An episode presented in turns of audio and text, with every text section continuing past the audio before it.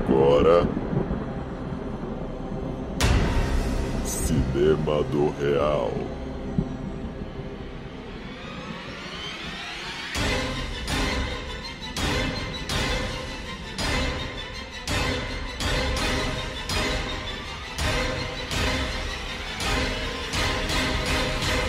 Especial Mês do Horror.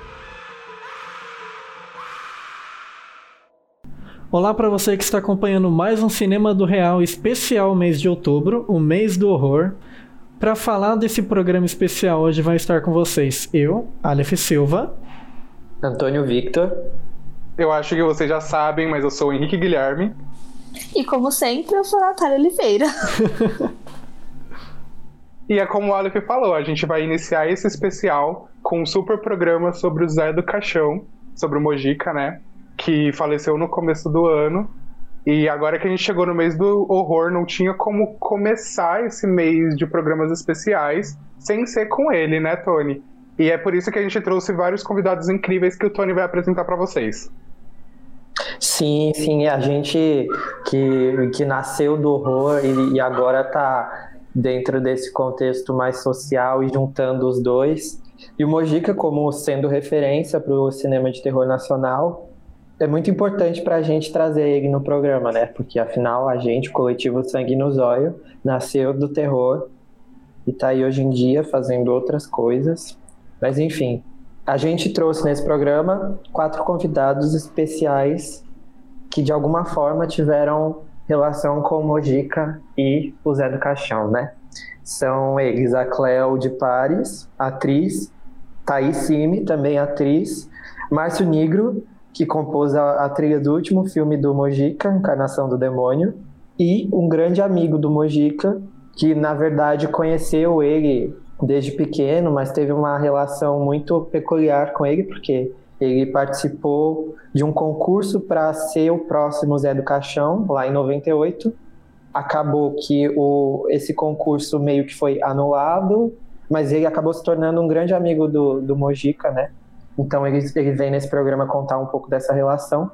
E essas quatro pessoas também estiveram, como eu já disse é, sobre a, a Cleo e a Thaís, elas estiveram no, no último filme do Mojica, né? Que é a Encarnação do Demônio, de 2008. E é muito legal que a gente trouxe esses convidados relacionados ao Encarnação do Demônio, porque foi a despedida do Zé do Caixão, né? É nesse filme que o personagem icônico finalmente morre definitivamente, né? Porque em cada filme do Zé do Caixão ele morre no final. Muito disso por conta da censura, mas não é, não, não vamos entrar nesses nesses méritos nesse programa. E por isso que a gente resolveu trazer esses convidados, pensando nesse encerramento do personagem. Então, para o primeiro programa especial de terror, vamos falar sobre o último filme do Zé do Caixão mas sem pressa, né? Antes da gente entrar de fato no assunto do programa, que é o, o Zé Mojica, o Zé do Caixão, vamos falar um pouco da nossa relação com o terror, né? Porque se ele começou lá atrás, a gente está dando continuidade hoje em dia, e não só a gente, como todo mundo que ama e assiste e produz terror aqui no Brasil, né? E aí, galera, qual é a relação de vocês com o terror?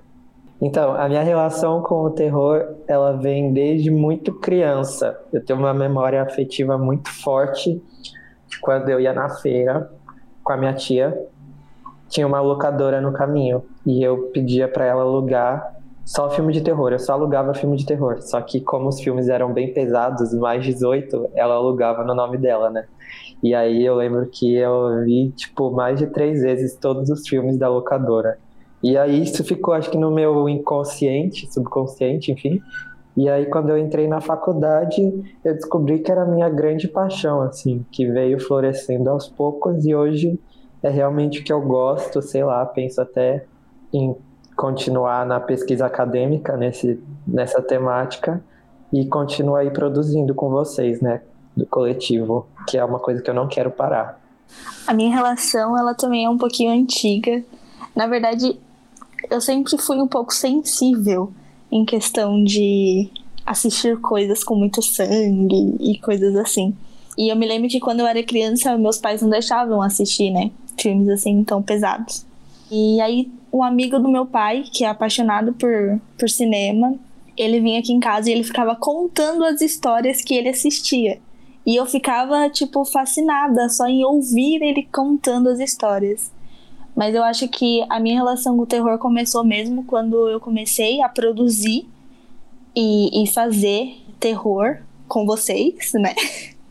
Pelo coletivo Sangue no Zóio. Então é uma relação, assim, muito. de muito respeito também, eu acho. E de muito amor. Ok, então, falando sobre mim, acho que entra um pouco no que o Tony falou, de acompanhar desde quando era criança, só que no caso do Antônio, o Antônio era um pouquinho mais legal, assim, por se dizer, né? Porque ele alugava em locadora. Eu era, digamos que uns DVDs clandestinos, se é que vocês me entendem. Que daí eu comprava alguns e uma coisa que eu ficava fascinado com o terror é porque você você sente o medo em alguns momentos, mas você não para. Você fica fascinado por aquilo e você continua acompanhando aquilo. E quanto mais você vai assistindo, mais você quer assistir. E eu entrei na faculdade e, junto com o pessoal do coletivo, acabei produzindo o meu primeiro curta de terror e até hoje não sei, modéstia à parte, é o que eu gostei mais de produzir, Apartamento Zero. Adorei aquele curta-metragem. E não sei, eu acho que eu quero continuar trabalhando com terror por muito tempo. Claro que eu ainda estou no começo da minha carreira e ainda estou tentando ver essa luz no fim do túnel, ou no começo, assim por se dizer, né? Mas acho que o terror é algo único para mim. Não me vejo sem o terror na minha vida. A minha relação com o terror é engraçada porque eu sempre fui a criança com muito medo de filmes de terror, assim como a Natália. Mas ao mesmo tempo eu era criança que via Dexter e coisas assim e com serial killers e etc. E isso nunca me assustou. Mas aí, se falassem, ah, é um fantasma, e eu não assistia, eu ficava com medo. Uma vez eu vi o. o aquele personagem que não tem cabeça, o Cavaleiro Sem Cabeça, um filme, eu acho que é da Disney, ele nem é tão assustador assim, e eu não consegui dormir à noite. Eu fui começar a ter relação com o terror na faculdade, porque entendendo a mise-en-scène, eu parei de ter medo, tipo, do nada. Mas é o terror que eu quero pra minha vida, né? Mas assim, também não sei o que isso significa, porque afinal, o que é a vida? O que é a vida? É o princípio da morte. O que é a morte? É o fim da vida. O que é a existência? É a continuidade do sangue. O que é o sangue? É a razão da existência.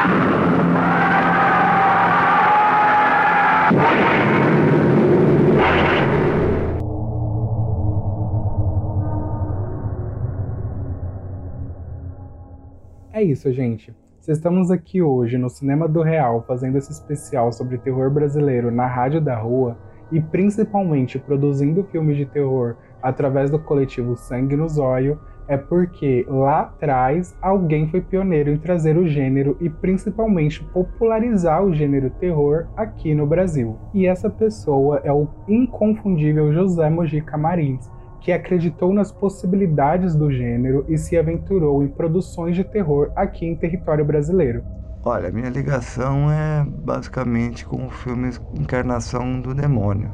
Antes disso, e como espectador eu havia assistido eu quando era ainda muito jovem tal, como uma curiosidade. Não tinha uma proximidade muito grande com nem com Mojica como pessoa, nem como cinéfilo, né? Eu gosto muito de cinema, mas confesso que eu nunca tinha assistido é, atentamente aos filmes dele. O que eu fui assistir foi antes de, de fazer a trilha para ele, né?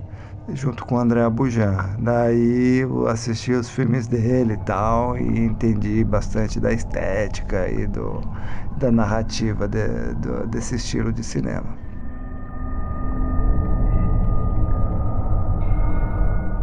Tempo se passou em 98, no final dos anos 90, né? É, eu soube através de alguns amigos do trabalho, eu era bancário nessa época, que ele procurava um sucessor Todos sabiam minha, da minha paixão pelo cinema fantástico. Desde criança eu escrevo histórias, eu fazia filmes com os meus vizinhos, com os meus sobrinhos, com a VHS que havia ganho do meu pai. assistia todos os filmes dele quando exibidos na televisão, assim como os filmes da Hammer. Christopher Lee para mim é o Drácula ideal, perfeito. Pena que os filmes da Hammer não foram tão fiéis ao livro, mas enfim, eu fui criado dentro desse universo do cinema fantástico. Quando eu vi a matéria numa banca de jornal, que sempre que eu saía para almoçar eu, eu, tinha o hábito de parar nas bancas para ver o que tinha de bacana. Eu gostava muito de ler graphic novels e, enfim, né, notícias populares no jornal que hoje é extinto trazia na capa uma chamada dizendo que o Zé do Caixão procurava sucessor, tinha até uma ficha de inscrição na capa desse jornal. E eu comprei o jornal, né? E falei, poxa, não é que ele está procurando mesmo um sucessor? Aí eu peguei o endereço e falei, ah, vou lá visitá-lo, vou ver, vou falar que eu sou muito fã dele, que eu gosto do trabalho dele, que eu adoro filmes de horror. E assim que eu cheguei lá, numa sexta-feira, é, ele pediu para mim me inscrever do concurso tal, que a gente ia fazer uma matéria de jornal e blá, blá, né? Acabou me convencendo e eu acabei me inscrevendo para participar do concurso. Eu já estudava técnico ator no Senac, então eu, por bem, resolvi também estudar na escolinha do Mojica, porque assim eu estaria mais próximo e poderia observar muito mais de perto, né? E o concurso, que durou nove meses, teve sua final em 99, foi se passando as etapas, eu fui avançando, avançando, e quando chegou na final, que foi no programa do Ratinho no SBT, eu acabei ganhando este concurso. Eu posso te dizer que o cinema, que o gênero horror me encontrou. Uh, não fui eu que encontrei ele eu não sabia que eu ia começar a fazer curtas e longas desse gênero. Assim, eu, eu, na verdade não não conhecia muito, não gostava, mas me apaixonei. Hoje eu amo. Engraçado isso. E um roteirista que eu tô trabalhando agora, ele, ele disse isso.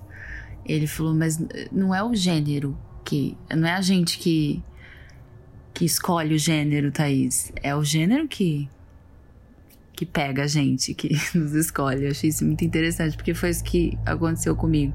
É, o cinema de horror gostou de mim antes de eu gostar dele.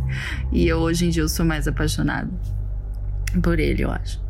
Infelizmente, o Mojica faleceu em 19 de fevereiro de 2020, esse ano, aos 83 anos de idade, após passar mais de 20 dias internado em decorrência de uma broncopneumonia. Ele deixou para trás sete filhos, doze netos e uma carreira extremamente marcante e inconfundível no cinema brasileiro. Mas é isso, gente. Vocês precisam ir se acostumando que nesse programa de hoje vocês vão ouvir as palavras Brasil, brasileiro e país várias e várias vezes, porque o José Mojica ele é o grande responsável pela popularização do gênero aqui no país, tanto que ele é considerado o pai do terror brasileiro.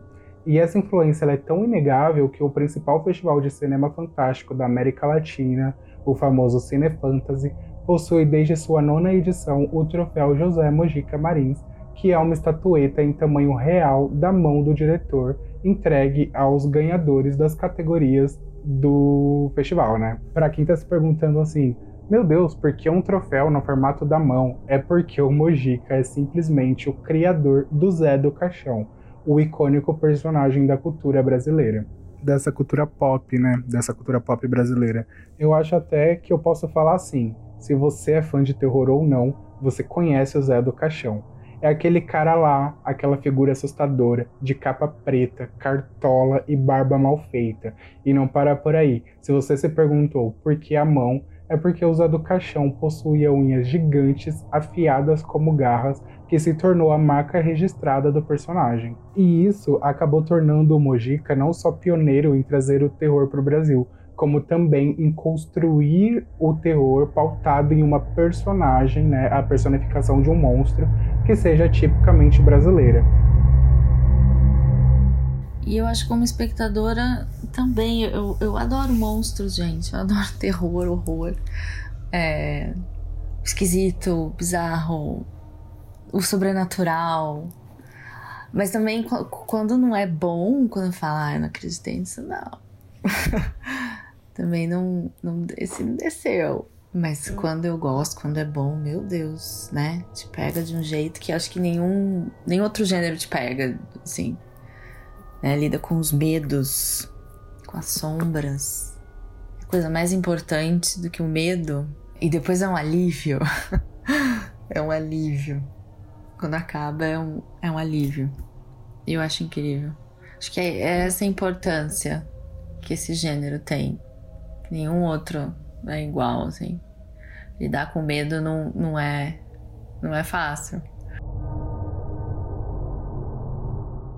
Todas as vezes que a minha, a minha mãe ia visitar a, a, a avó, a gente acabava se encontrando e eu tinha muito medo dele. A, a, a, figura dele era muito forte, com aquelas roupas pretas, aquelas unhas enormes. Como foi o impacto de ver o Mujica caracterizado? Foi bem forte o impacto, porque é, a gente vê, né, via na TV e ouvia falar, mas quando você se defronta com aquela criatura, com aquelas unhas, né, que acho que é o mais bizarro, embora já não estivessem mais tão longas como já foram ao mesmo tempo você você tá ali de frente com uma de frente para uma lenda viva, né, do cinema. Então, várias sensações passaram pela minha cabeça pela a primeira vez que eu o vi caracterizado. E esse negócio das unhas era muito era muito absurdo, né? Porque ele não conseguia pegar direito as coisas, então ele ele falava para ele tinha uma filha dele que ficava o tempo inteiro no set cuidando dele, super fofa. E ele falava assim: "Cotonete", que era para ela coçar a orelha dele com cotonete. Aí ele falava: "Cigarro". E, e ele tinha, ele fumava vários, é, várias marcas de cigarro ao mesmo tempo. Então ela tinha uma sacola com vários maços, sei lá, Marlboro, uh, Calton, enfim, vários. E daí ele, cada hora ele pedia de uma marca o cigarro. E ela ficava servindo ele, porque ele não tinha condições de fazer nada com aquelas unhas. E quando a gente fala de terror, o monstro é extremamente necessário, porque ele é um elemento primordial na construção do medo no público, né? Ele é aquela figura que é visível ou não, e é construída como elemento de terror e pavor para quem está assistindo. E não só terror, né? Pode ser nojo, medo, é, repulsa. O terror pode provocar várias e várias sensações. E uh, os filmes do Mojica provocavam todas, porque eram extremamente viscerais.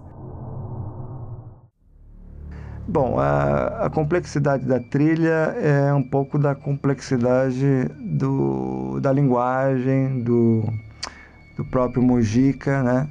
Por, a própria linguagem do filme Trash, né? Que é um filme de baixo orçamento e que é para mexer bastante com os sentimentos das pessoas, né? Com a sensação. Então a trilha realmente tem que trabalhar esse lado, né? Então a, a complexidade vem da, da linguagem pessoal do músico, né?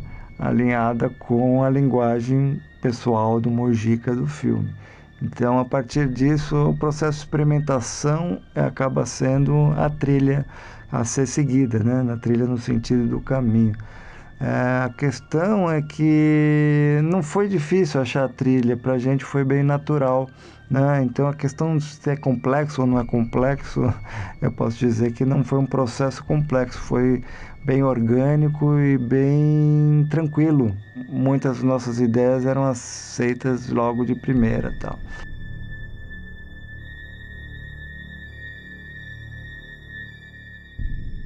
O Mojica ele teve essa destreza de brincar com os arquétipos do gênero e construiu esse personagem que é tipicamente brasileiro. Isso era algo que ele se importava muito, de trazer essa cultura do Brasil para os seus filmes. Então, quando a galera falava assim, ah, então o Zé do Caixão é um vampiro, ele dizia não, o Zé do Caixão é um coveiro tipicamente brasileiro e ele usava desses arquétipos para criticar essa moral pautada na fé cristã. E essa personagem acabou se sobressaindo a figura do diretor e se tornou extremamente popular entre a figura de massa, fazendo com que os filmes do Mojica lotassem as salas de cinema e fizessem que todo mundo perguntasse quando sairia o próximo Zé do Caixão, o que tornou o Mojica figurinha carimbada nos programas de televisão, até que chegou o momento que ele ganhou o próprio programa de televisão chamado O Estranho Mundo de Zé do Caixão. Por esses e tantos outros motivos, é inegável a importância e a influência do Mojica sobre o gênero terror aqui no país. E também a gente precisa falar que o Mojica ele fez muito sucesso fora do Brasil, tanto que quando ele lançou o último filme, Ele já teve lançamento exclusivo em Veneza, levou prêmio na Espanha, então a influência do Mojica ela não é só no Brasil. Por esse motivo, não tinha como começar esse especial de terror sem ser falando do Mojica. Não tinha como falar de mais ninguém além dele.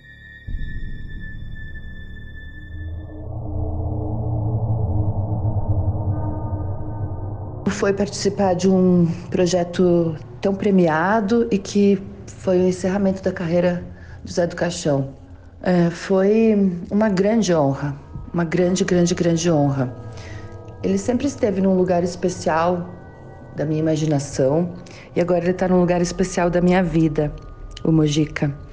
Eu me sinto, me sinto muito muito valorizada por ter feito esse trabalho, a forma com, como ele agiu comigo, como ele quis que eu estivesse no filme, porque chegou uma hora que eu estava fazendo teatro e queriam que eu arrumasse stand-in, e eu não, não trabalho dessa forma, eu que faço sempre as minhas, as minhas apresentações. E eu tive até uma briguinha com o pessoal do, do elenco, né, que escalava. E aí o Mojica falou que ele não abria mão de mim no filme e que eles tinham que trabalhar com o meu cronograma. Então foi muito respeito que ele teve por mim, sempre. E sobre participar um, do projeto que praticamente encerrou a carreira dele, eu não tenho nem como expressar isso em palavras, de tão lindo que é. Eu acho que escrevi a história junto com ele, né? E com tanta gente especial que, que estava ao lado dele nesse projeto. Fico muito feliz que o filme tenha tido essa repercussão, que tenha tido todos esses prêmios. Acho que ele merecia isso e acho que ele foi muito feliz de, de ter vivenciado isso, de ter sido honrado e valorizado em vida. Bom, como atriz, eu eu gosto muito de fazer cinema de gênero, de terror, de realismo fantástico, porque eu entro nesse universo diferente, né, que não é a rotina, não é o dia a dia, não é não é uma história, na maioria das vezes, assim, comum, né? Tem o sobrenatural, tem o suspense, então sempre tem o medo, tem a sombra, tem o horror. Para mim é aí que tá o, o diferente, o, o gostoso de fazer, de lidar. Então eu amo fazer. Eu não sabia que eu tinha vontade de fazer filme do Mojica até eu fazer. E, e ficar pra história, né? Se a gente faz um filme do Mojica, a gente sabe que é eterno, que ficou para a eternidade. Uma honra. Desses 83 anos que Mojica viveu, 71 ele passou atrás e também na frente das câmeras.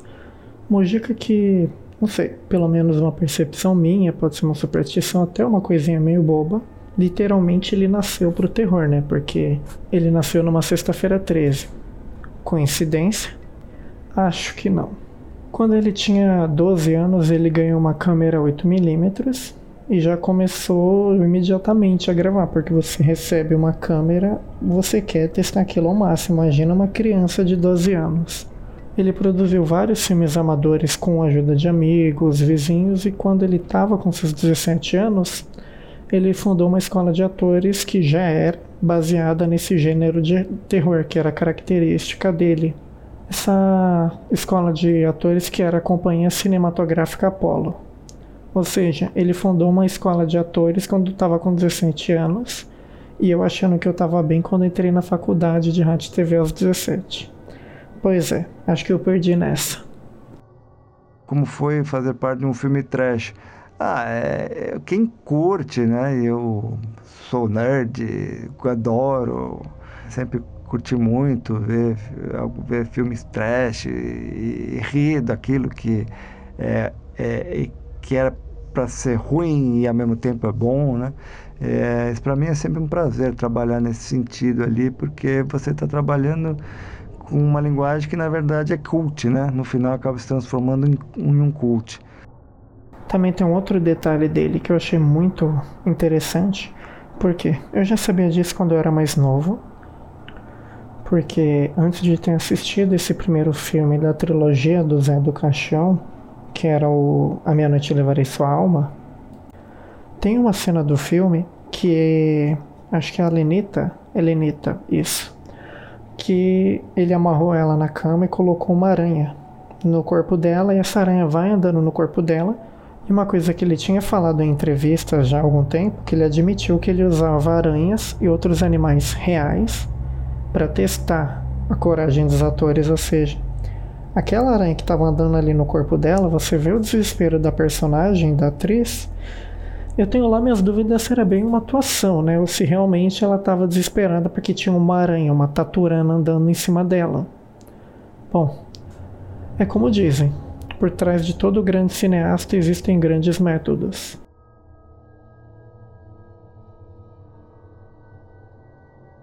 Então, não, o Mojica não, não tinha esses métodos bizarros para dirigir os atores, não.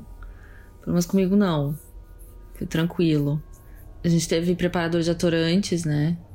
Não foi ele que preparou, não sei também pela saúde, ou por tudo que ele tinha que fazer, né? Esse novo longa da trilogia dele, mas alguma coisa, algumas coisas eram bem particulares da direção dele, assim, eu, eu lembro que eu fiquei muito feliz quando ele pediu um close do, do meu olho, assim. Isso, isso é bem dele, né? Os closes uh, fechassem os filmes dele. Ai, quero o olho, quero. E ela faz esse olho igual eu faço. E, e, e, eu tenho várias fotos com ele, eu dando muita risada. Ele era engraçadíssimo. Contava as histórias dele, ele tinha muitas histórias de criança, da adolescência, como ele fazia os filmes, e do cinema, como ele começou a gostar do cinema. Era muito engraçado. É, era divertida. Bom, sobre a questão dos métodos bizarros da direção do Magica, né? Eu acho que ele não tinha mais isso, não. Ele era muito fofo, era uma delícia conviver com ele nas, nas filmagens. Teve uma cena de uma menina que tinha que enfiar a cabeça num tonel cheio de baratas, mas eram baratas de laboratório. Até uma barata entrou no ouvido dela, ela teve que ir para o hospital. Eu não faria isso. Mas isso tudo era feito com muito cuidado, a menina sabia que teria que fazer isso. Ele nunca foi deselegante e nem, nem sequer ríspido com alguém que eu tenha visto. Comigo, aliás, ele era de uma doçura, mas de uma doçura. É, somos os dois piscianos, então a gente falava sobre isso. E ele decidiu, ao longo das filmagens, que ele ia fazer uma cena de beijo comigo, que não estava no roteiro. Que ia ter uma cena de beijo com a doutora Hilda. É, e eu adorei, claro. E ele era tão bonitinho que ele pegava o spray de hortelã, ele falava: "É agora o prano do beijo" e passava spray de hortelã. "É agora o prano do beijo" para me dar um beijo com com hortelã no hálito. É, ele era uma, muito doce, muito gentil, muito educado. Foi só prazer trabalhar com ele. Como foi a seleção para o filme e como como eu me relacionei com o roteiro quando eu peguei pela primeira vez. A seleção é, foi muito curiosa porque uma amiga minha, atriz, falou que estavam sendo feitos testes para essa personagem, doutora Hilda, e não encontravam, o Mojica não encontrava a atriz que ele queria. E já estava, todos os outros, todas as outras personagens já tinham sido escolhidas. Então eu fui fazer o teste. E na hora que eu fiz o teste, o Mojica adorou e ele falou: Você é minha doutora Hilda. Foi bem emocionante. A gente teve uma conversa super bonita. Eu lembro que até escrevi no meu blog na época que ele falou, eu escrevi um texto super bonito para ele e eu dizia, o Zé do Caixão falou, vai com Deus, minha filha. E foi muito, muito fantástico isso. Quando eu peguei o roteiro, eu já sabia da cena de canibalismo antes de pegar o roteiro, mas eu fiquei com bastante medo, assim, de como fazer aquilo mesmo que no lugar da fábula, ser crível, né? Como, como fazer aquilo de uma forma é, intensa, potente e que não e que não caísse, né? Num lugar de num lugar de, fal, de falcatrua, porque é muito fácil, né? Uma cena como essa. Então, foi bem instigante. Mas eu fiquei muito feliz com esse roteiro na minha mão, guardo até hoje o roteiro físico, inclusive o papel, né? Porque foi um momento mágico na minha carreira. Eu devia ter uns 3, 4 anos de idade, isso em 1968, 69. E a minha avó materna era vizinha do Mojica, da sinagoga onde ele dava as aulas e fazia aqueles famosos testes de horror, né, com aranhas, choques elétricos e tal, que era bem típico do Mojica, né, com aquela aquele bordão, quem não aparece desaparece. Ele era o mestre do marketing, enfim. Zé do Caixão era um coveiro do interior do estado. Ele desprezava as pessoas de fé cristã e aterrorizava a população. Vivia em busca da mulher perfeita, acreditando no conceito que o próprio denominava como a continuação do sangue. Acreditando que a imortalidade é alcançada através da procriação. Zé, mesmo sendo totalmente descrente, vivia e presenciava fenômenos paranormais, como aparições de fantasmas, mortes, visões do inferno.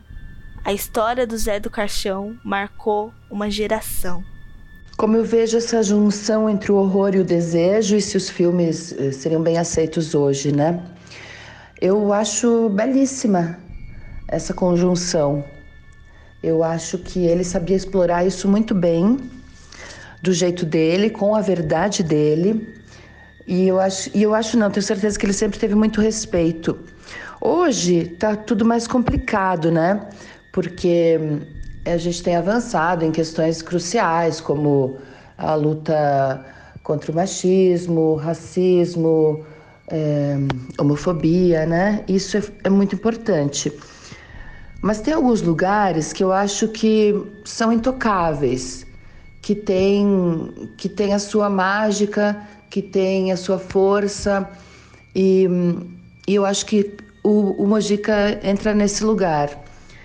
Ele pode parecer muito machista, claro, a mulher fica muito exposta, como, como vocês colocaram na pergunta, o corpo da mulher muito exposto, é, a mulher como objeto de desejo, mas ao mesmo tempo é tem, um, tem, um, tem uma, uma enaltação também tão grande a mulher, né? É a beleza da mulher, é a figura, é a plasticidade daquelas formas, é o lugar que ela tá, o poder que ela tem também, né? A mulher superior e, a, e, e as outras mulheres também.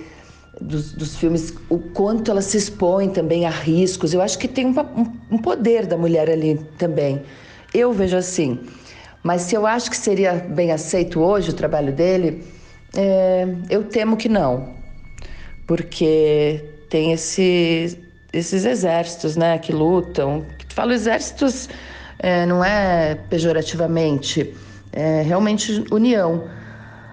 Mas acho que às vezes algumas coisas ficam exageradas. E eu acho que ele cairia nesse lugar de não aceitação por conta do momento. Ah, sim, ele sempre foi polêmico, sempre tocou nesses assuntos delicados, sempre foi extremamente atual, bem político, né? Ele, filósofo. Acho que na hora, não, talvez eu não tenha percebido, tenha tido a noção do peso social. Mas eu já, eu já, eu já sabia que esse filme era um filme super, super importante para debater esses assuntos de narrativas de horror. Era. Tava todo mundo esperando muito esse filme, né? Muito, muito, muito. Inclusive ele mesmo, assim. Então tinha esse peso, eu acho também. Zé nasceu 27 anos depois de Mojica.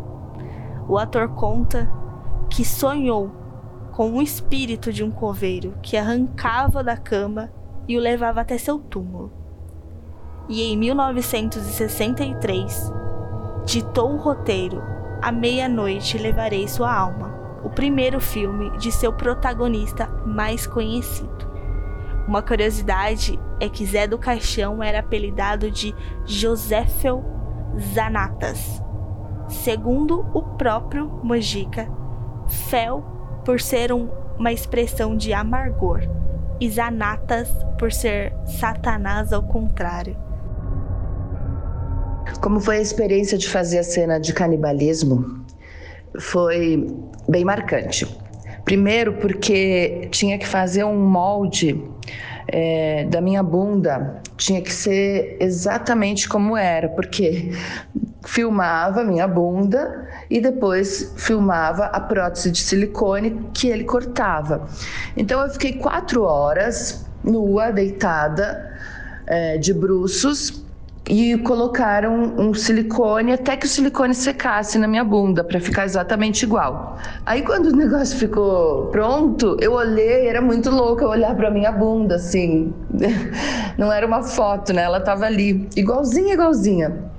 E foi e foi bem forte fazer a cena porque ela tem um apelo, né, dramático e tragicômico, só que eu acho que ela não ficou engraçada, acho que a gente conseguiu chegar num lugar bem maluco com essa cena, Mojica e eu e todo mundo que estava lá, né? Porque teve um super cuidado das pessoas que estavam no set.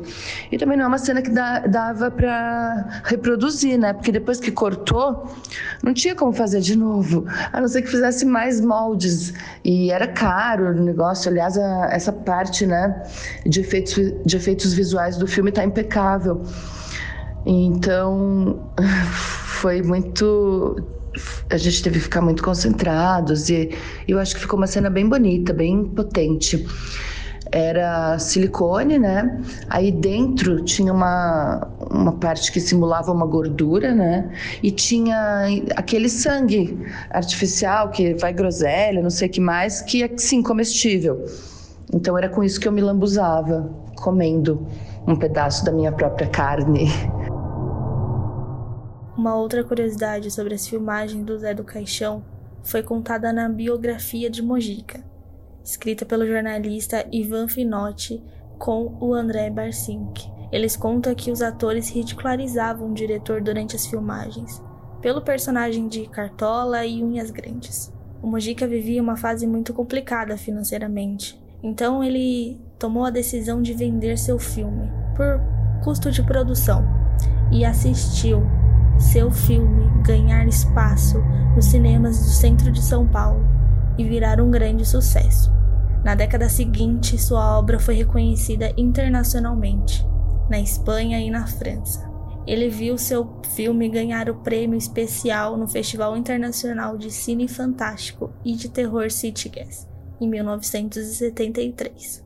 No ano seguinte, Mojica assistiu seu filme ganhar o prêmio de Elcran Fantastic pela originalidade. No mesmo ano, ainda venceu o prêmio Thiers Monde na terceira convenção do cinema Fantastic.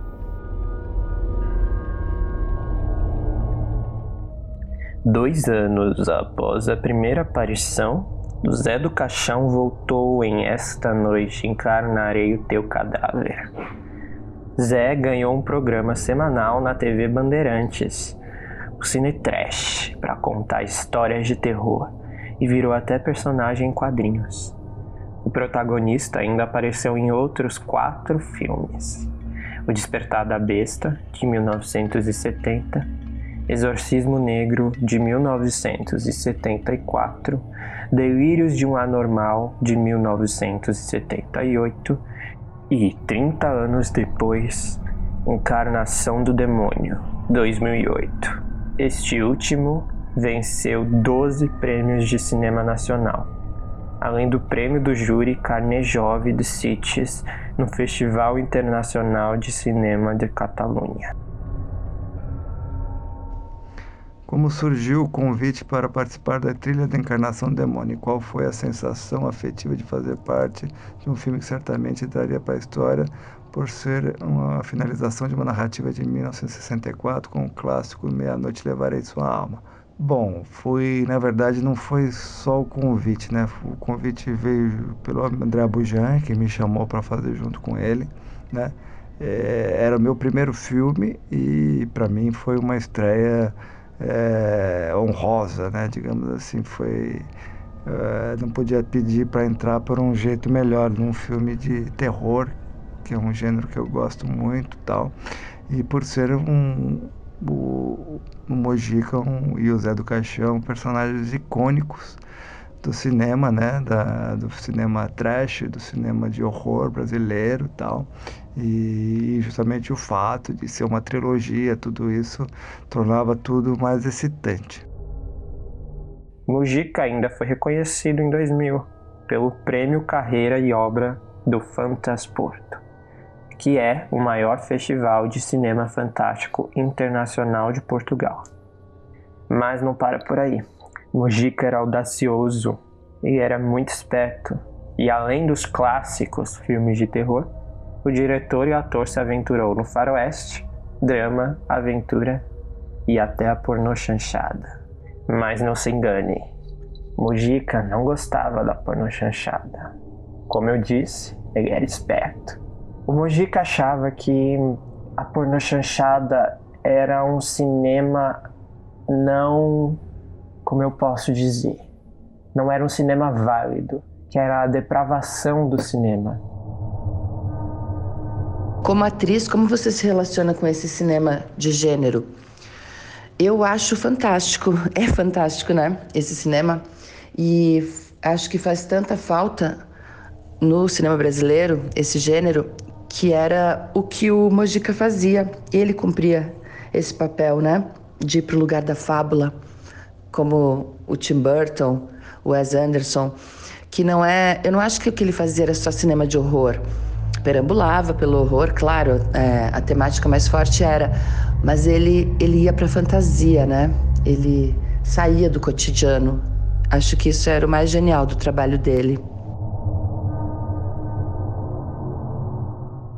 Bom, a pornochanchada, que era que foi um gênero brasileiro que se popularizou na década de 70 pelo baixo custo e pelo teor cômico e erótico. Mojica ficou indignado com o sucesso de, dos filmes com apelo sexual no Brasil, como eu disse. Cansado do que acreditava ser a invasão da depravação na indústria nacional, decidiu fazer sua própria pornochanchada com tudo que havia de pior em suas mãos. O cineasta anunciou no jornal Notícias Populares que buscava as mulheres mais feias possíveis para a realização de um filme pornô. A cereja do bolo era a estrela de uma das cenas principais. Jack, um pastor alemão contratado por Zé do Caixão para penetrar Vânia Bonnier naquela que seria a primeira cena de zoofilia no cinema nacional. Zé do Caixão, Mojica Marins, personagens e autores que se confundiam e se entrelaçavam nessas narrativas queriam afastar as pessoas da pornochanchada. E qual a brilhante ideia que ele teve para fazer isso? Fazer a pior pornochanchada que as pessoas poderiam ver. 24 Horas de Sexo Explícito foi lançado em 1985 com o intuito justamente de afastar o público desse tipo de filme. Em entrevista para o jornal O Globo, Mujica afirmou que queria causar a pior impressão possível para, entre aspas, nenhum brasileiro ocupar uma sala de cinema para assistir sexo. Fecha aspas. O que Mujica não esperava é que o filme seria um sucesso de bilheteria. O Mujica realmente foi um gênio em tudo que ele se propunha. Não é à toa que ele ganhou fama internacional. Apesar da sua fama no Brasil ser folclórica, os filmes do Zé passaram a ter uma atenção notável nos Estados Unidos no início da década de 90. Era aí que eclodia gêneros e subgêneros no cinema, como por exemplo slasher, com Jason Forbes, Freddy Krueger, Michael Myers e mais. Era o auge do cinema de horror nos Estados Unidos. E não só lá. Graças à dis distribuição de seus filmes pela Something Weird, o seu personagem foi renomeado como Coffin Joe e possui uma grande comunidade de fãs norte-americanos sendo apelidado de Brazilian Fred Krueger. É, vocês estão vendo aí, né? Zé do Caixão não era qualquer coisa.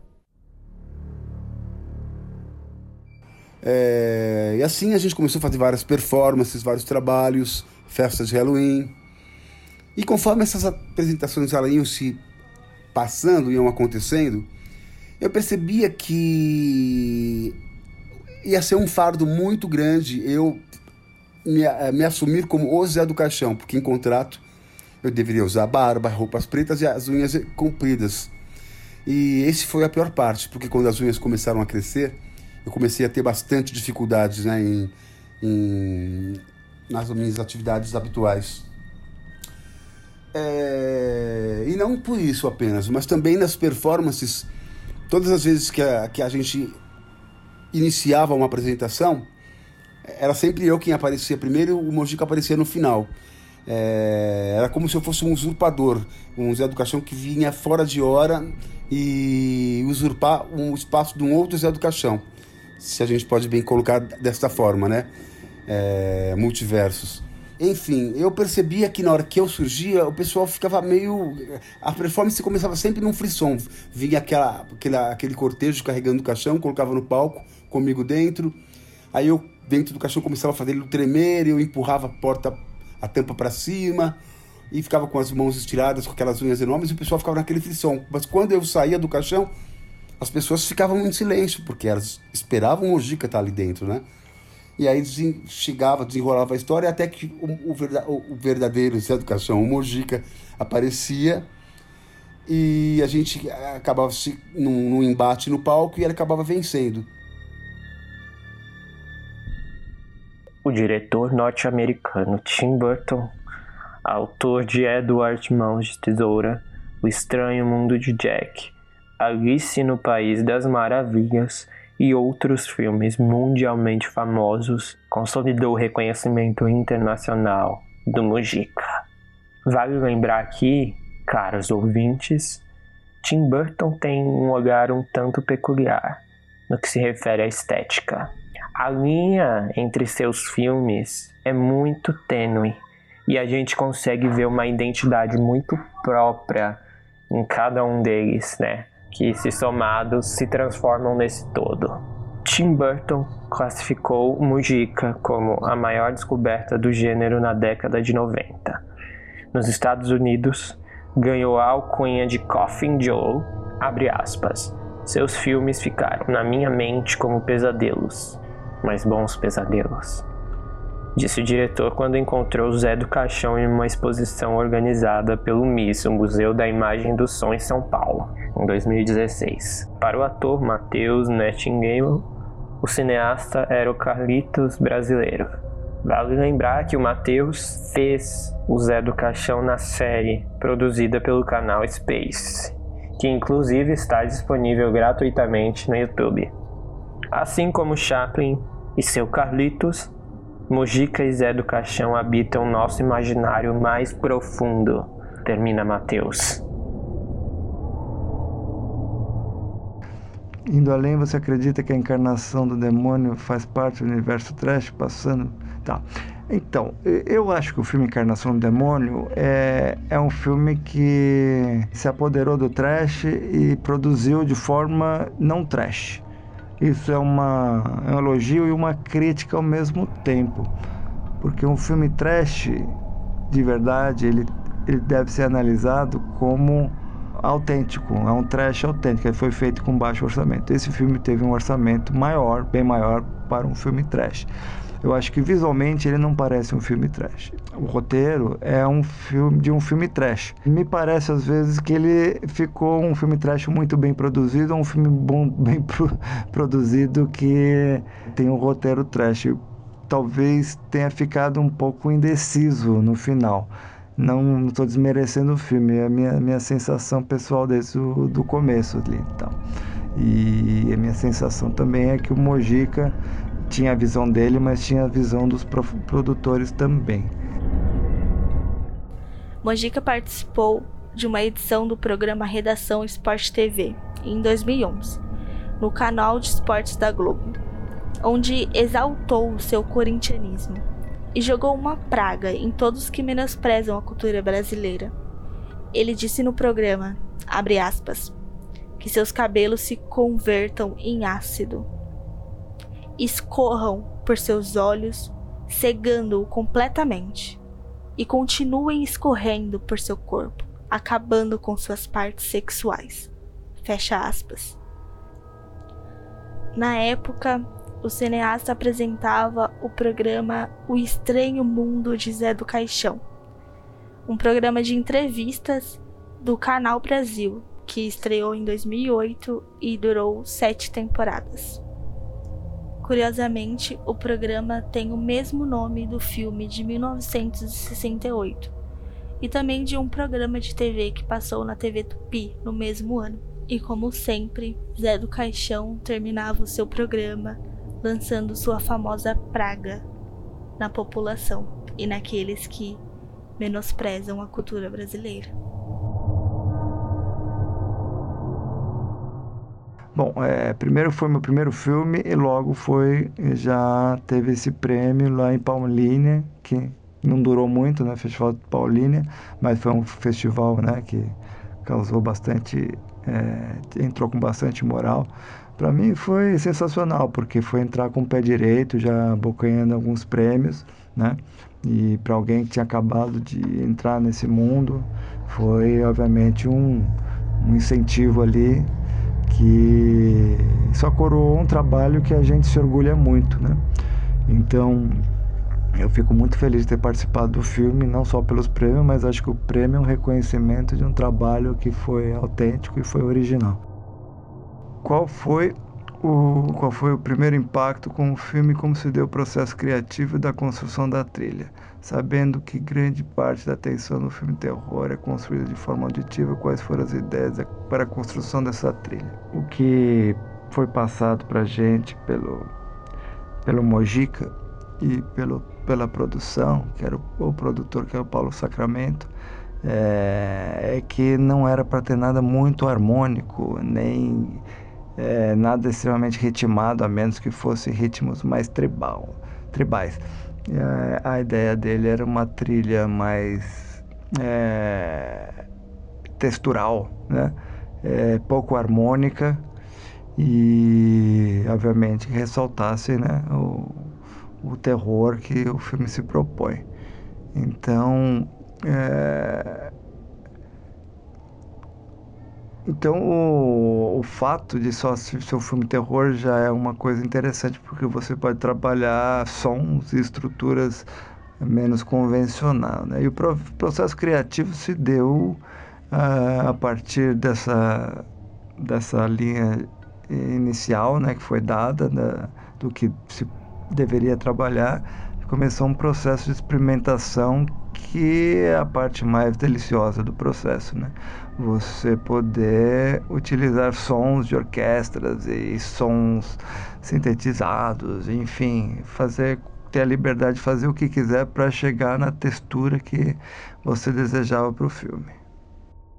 Bom, como atriz, eu eu gosto muito de fazer cinema de gênero por causa das energias diferentes, né? Desse universo diferente. Então, atuando, eu lido com essas energias, eu posso criar outras coisas que não são comuns, que não são dia a dia, né? No suspense, no terror, no sobrenatural, enfim, todas essas vertentes. E o filme do Mojica é um universo dele bem.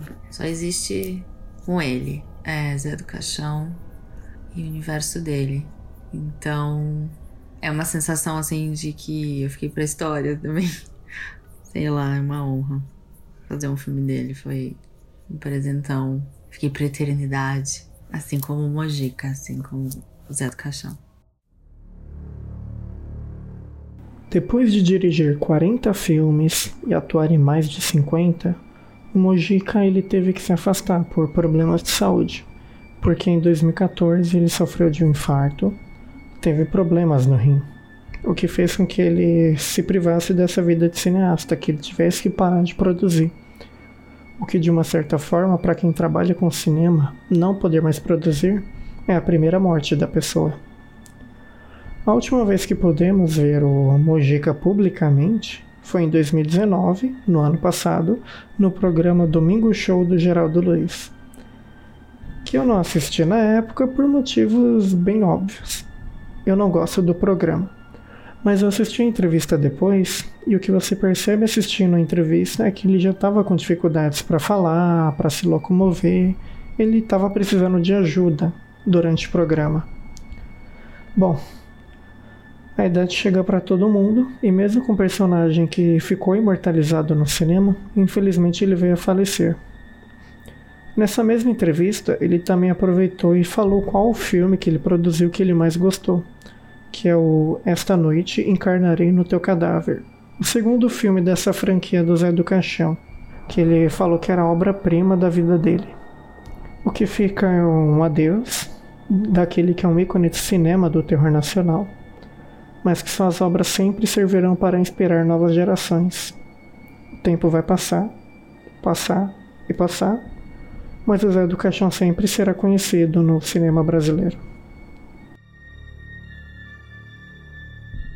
Com todas essas experiências, eu achei por bem dizer ao Mojica que eu não conseguia me ver como um sucessor do, dele. Que, aliás, eu não conseguia ver ninguém sendo o sucessor do Zé do Caixão, porque ele José Mujica Marins, ele absorveu para sua vida o personagem. É, eu cito como exemplo, por exemplo, é, assim, se ele estivesse andando na rua, você não ia falar, olha lá o diretor José Mujica, você ia falar, olha o Zé do Caixão. E o concurso se deu por conta do Encarnação do Demônio, né? Porque ele queria dar continuidade ao encerramento da trilogia e o filme se passava nos anos 60, então ele precisava de um ator mais novo, mais um porte mais atlético. E foi então em que eu acabei surgindo. Porém, quando a Gulani Filmes, que é a produtora também do Carandiru, que eu também faço uma pequena participação, ela entrou, eles acharam que não, que o Mojica deveria sim ser o Zé do Caixão e que eles alterariam a história que se passava nos anos 60 para o tempo atual, justificando ele ter envelhecido bastante, né? E o Mojica veio conversar comigo, tal, e eu concordei, eu achava que era mais nada mais justo do que isso, porque afinal de contas, eu me coloquei no lugar dele, né? Porque eu também, como cineasta, como filmmaker, gostaria de ver o, as minhas obras realizadas e não era eu quem iria privá-lo de fechar a sua história com uma chave de ouro, né? E que ele, como a produtora bem queria, interpretasse o personagem. Eu sei que o filme foi importante porque é, as pessoas até hoje me procuram. E esse filme é de 2008, né? São mais de 12 anos que se passaram e as pessoas ainda me, me procuram para falar especialmente desse filme, o que mostra a importância dele e mostra também o orgulho que eu tenho de fazer parte desse projeto. É sobre o comportamento dele no set. Ele era muito gentil, muito cuidadoso e ele sabia exatamente o que ele queria. Ele entende muito, entendia, né? Parece que ele está aqui ainda. Ele entendia muito de cinema, de planos. É, ele, ele sabia o que ele queria. O filme é muito dele. Por mais que tenha uma produção diferente, né? Encarnação do Demônio já tem mais produção. Tinha um assistente super bacana, o Denison Ramalho, que é fã dele. Eu fiz um curta com o Denison em Porto Alegre há muitos anos, curta de horror também o, ele, ele tinha né, esse amparo todo tecnológico e de devoção mesmo das pessoas que estavam lá fazendo, realizando esse filme com ele. Mas o que aconteceu em todas as filmagens era o que ele queria. Ele tinha total noção do que ele estava fazendo. O filme era absolutamente dele. E, e era muito bonita a relação de todas as pessoas com ele, porque todo mundo respeitava demais o Mojica e estava ali para somar e queria fazer uma história linda com ele. Então é isso, gente. Eu acho que vocês conseguiram ter um pouquinho da noção da importância do José Mojica para o cinema de terror brasileiro e não somente para o cinema de terror, como para o cinema de um modo geral. O Mojica é extremamente importante. E infelizmente ele faleceu e como personagem Zé do Caixão ele deixou seu último filme Encarnação do Demônio de 2008, que foi a partir desse filme que a gente trouxe os entrevistados de hoje porque ninguém melhor para falar sobre o personagem quanto o pessoal que participou do encerramento desse ciclo do Zé do Caixão no cinema, né? E eu espero que vocês tenham gostado. Só queria falar mais uma coisinha. O Mojica, ele se orgulhava muito de ser pisciano como eu, de ter nascido numa sexta-feira 13. Ele comia carne só, quase crua. Tostava de um lado, tostava do outro, ia para o prato. E, e ele é uma das pessoas mais doces que já cruzaram o meu caminho. É, me aceitou como um filho e a família dele também. Sou muito grato por isso. O Alice Marins, para mim, é uma irmã querida que está sempre ao meu lado nos momentos mais difíceis. A gente está sempre conversando, trocando ideias. A Mojica nos deixou esse ano, em, fevereiro, em março de 2020. Deixa muitas saudades, mas a gente tem as suas obras para que a gente possa reviver e assistir com muito carinho. E agradecer por essas portas que ele deixou para a gente, que hoje dá continuidade a esse cinema fantástico no Brasil. Temos grandes representantes como o Denison Ramalho, Rodrigo Aragão, é, e muita gente que vem seguindo essa trilha assim como eu também. É isso. Muitas saudades e que aí de onde você estiver, Mojica, e a gente sabe que você está bem, afinal você era um cara muito acessível, muito bacana, um coração muito grande. A gente está aqui te agradecendo por tudo que você fez e pelo legado maravilhoso do cinema fantástico aqui no nosso Brasil. Trabalhos técnicos Antônio Victor. Roteiro Henrique Guilherme. Produção Antônio Victor. Participação: Márcio Nigro, Cléo de Pares, Thaís Sime, Rubens de Mel. Montagem: Aleph Silva. Realização: Rádio da Rua, por Coletivo Sangue no Zóio. Queria fazer um agradecimento especial aos nossos convidados que cederam um tempinho para mandar suas histórias com o Mojica. Gente fica muito agradecido por isso. Espero que vocês tenham gostado do programa de hoje. Foi uma grande alegria fazer esse programa especial, porque a gente nunca tinha parado para estudar a vida do Mojica tão a fundo. E agora, tanto para o nosso TCC quanto para esse programa, a gente teve é, a honra, eu diria, de conhecer um pouco da história desse cineasta que é tão importante para o terror e é tão importante para gente como fã de terror, assim, indo além de, da nossa visão como profissional, como fã mesmo. Então foi é uma grande satisfação ter participado desse programa e por esse motivo eu espero que vocês continuem acompanhando a gente, sigam a gente nas redes sociais, o coletivo Segue no Zóio no Instagram e sigam os entrevistados também para acompanhar um pouco do que essa galera tá fazendo hoje em dia. Eu acho que é, é importante a gente salientar aqui que esse mês a gente vai fazer programas só de terror barra horror. Que eu acho que a gente acha que é uma forma de mostrar um pouco das nossas raízes, do que a gente gosta e do que vocês gostam também, porque eu acho que quem acompanha a gente, muitas das pessoas que acompanham a gente, estão interessadas, né, em ouvir a gente falar disso, porque a gente às vezes acaba fazendo as produções que vão para festivais, mas acabam é, demorando para chegar das pessoas que realmente acompanham o nosso trabalho. Então a gente falar disso é mostrar um pouco do pro que a gente veio falando sobre como que foi essa minha experiência com trabalhar com esse com esse programa que a gente fez mesmo sobre o Mojica.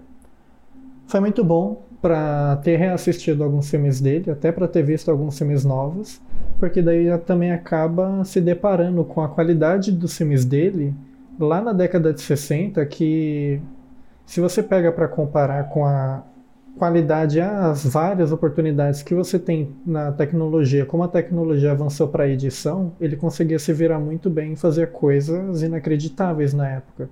Tanto que você pega para ver a forma como foi feito o primeiro filme, que se me falha a memória foi de 64. 64. A meia-noite levarei sua alma. 1964. Perfeito, Henrique que deu o primeiro filme que foi de 64, eu fiquei fascinado durante aquela breve introdução antes de começar o filme mesmo, que é como eles falam com o espectador que está no cinema, aquilo eu achei muito bom. E já fiquei fascinado pelo filme desde o começo dele. E sobre como ele impactou não apenas os espectadores, mas todo mundo que trabalhou com ele.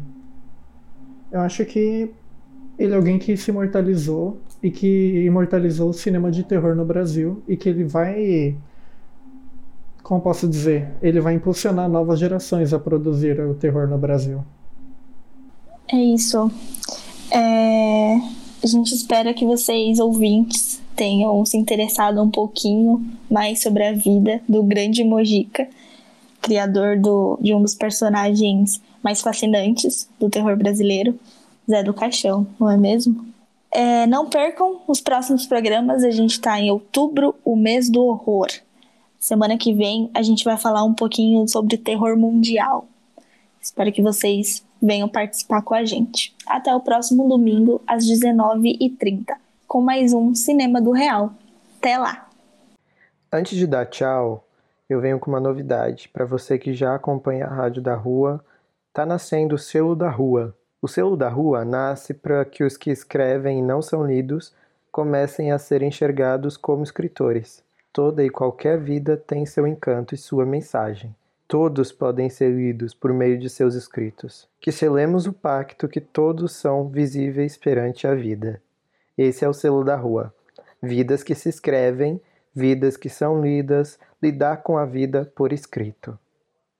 Vale ressaltar que as vendas do, do primeiro livro do selo da rua estão antecipadas pelo WhatsApp 99969 3236 com Ruth e vamos editar histórias de pessoas que eram moradores de rua, de poetas de rua, de líderes religiosos e muito mais. Você pode se empolgar e editar com, com a galera do selo da rua.